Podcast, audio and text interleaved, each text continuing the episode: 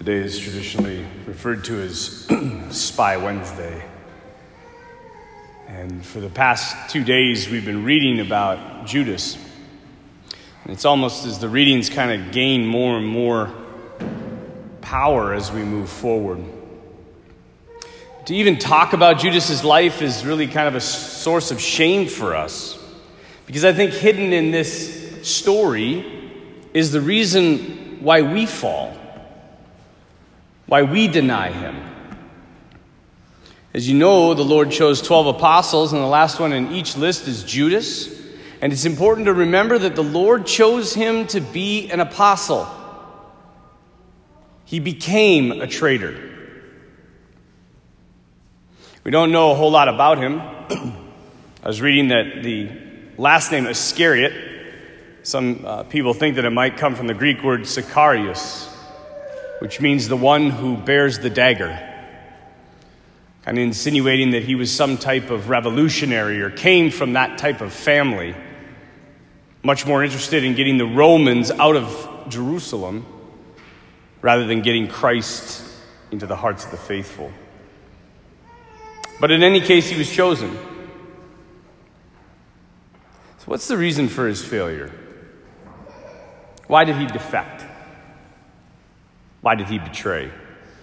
I've said before that modern scripture scholarship, which isn't worth much, states that it was because of a love of money. And the argument is this on Monday, we heard the story of Mary pouring the oil the perfumed oil over Jesus' feet and drying her, his feet with her hair. And Judas, looking on, berates Mary and says, Why this waste? The perfume could have been sold and the money given to the poor. It was worth 300 days' wages.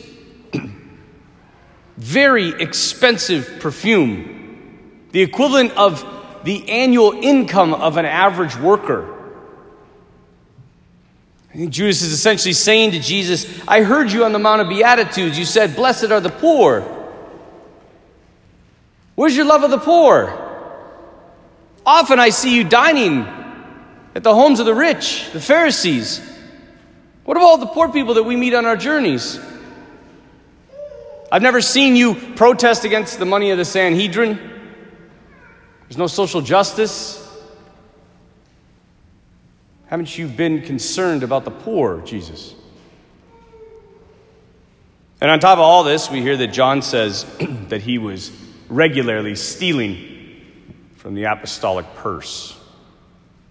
So we can see why people think that Judas fell because of money, but I don't think that's the real reason. I don't think it because mainly many people have become wealthy in the church and never left it. And greed is kind of the sin of all men. The key to understanding the whole betrayal is where it is first mentioned. And it is first mentioned in John chapter 6. When Jesus gives the Eucharist, the full understanding of the Eucharist. In the last two verses we read, Did I not choose you twelve? Yet is not one of you a devil. He was referring to Judas the son of Simon the Iscariot, the one who would betray him, one of the twelve. That's where it began. He was already losing his faith. And when you lose your love for the Eucharist, you're in a dangerous place. So that's when the break started. And today in the gospel, we have where it ended. And it's when he gives his body and blood to his apostles. Ten said, Is it I, Lord? One said, Who is it, Lord? And one said, Surely it is not I, Rabbi. Judas didn't know him. Jesus was a teacher to Judas not Lord, not God. So, why do we leave? Why did Judas leave? Because we lose our faith. We try to take control. We try to push a situation. We try to get ahead of God, force His hand. We give up praying and start controlling. We give up on Him. This is what happened to Judas, and it says that after he hanged himself, he went to his own place. But it is important to remember that there are actually two betrayers in this story. Both Peter and Judas betrayed him. But Peter knew the Lord. Peter loved the Lord. Peter stayed close to the Lord. And when Judas is named as the devil in John 6, it is at the same time that Peter confesses his love and his faith in Jesus. Lord, to whom shall we go?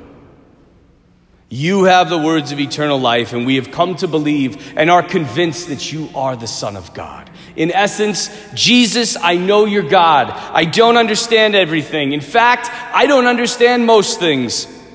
But I trust you, and I will never leave you. Students, we will all deny him at some point, but how will you respond? And not just the first time. How will you respond the thousandth time?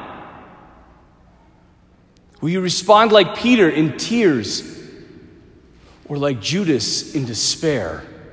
It all depends on your love for him, your trust in him, and your intimate relationship with him. I think the tragedy of Judas's life was he was meant to be a saint. Imagine the power he would have had. Sent out two by two. I guarantee Judas would have been sent with Peter. The two betrayers who become saints. Judas chose to leave the Lord, to walk away. But Peter chose to rally close to the heart of Christ and to seek mercy from the one he loved. What will your choice be? Not just today, but for eternity.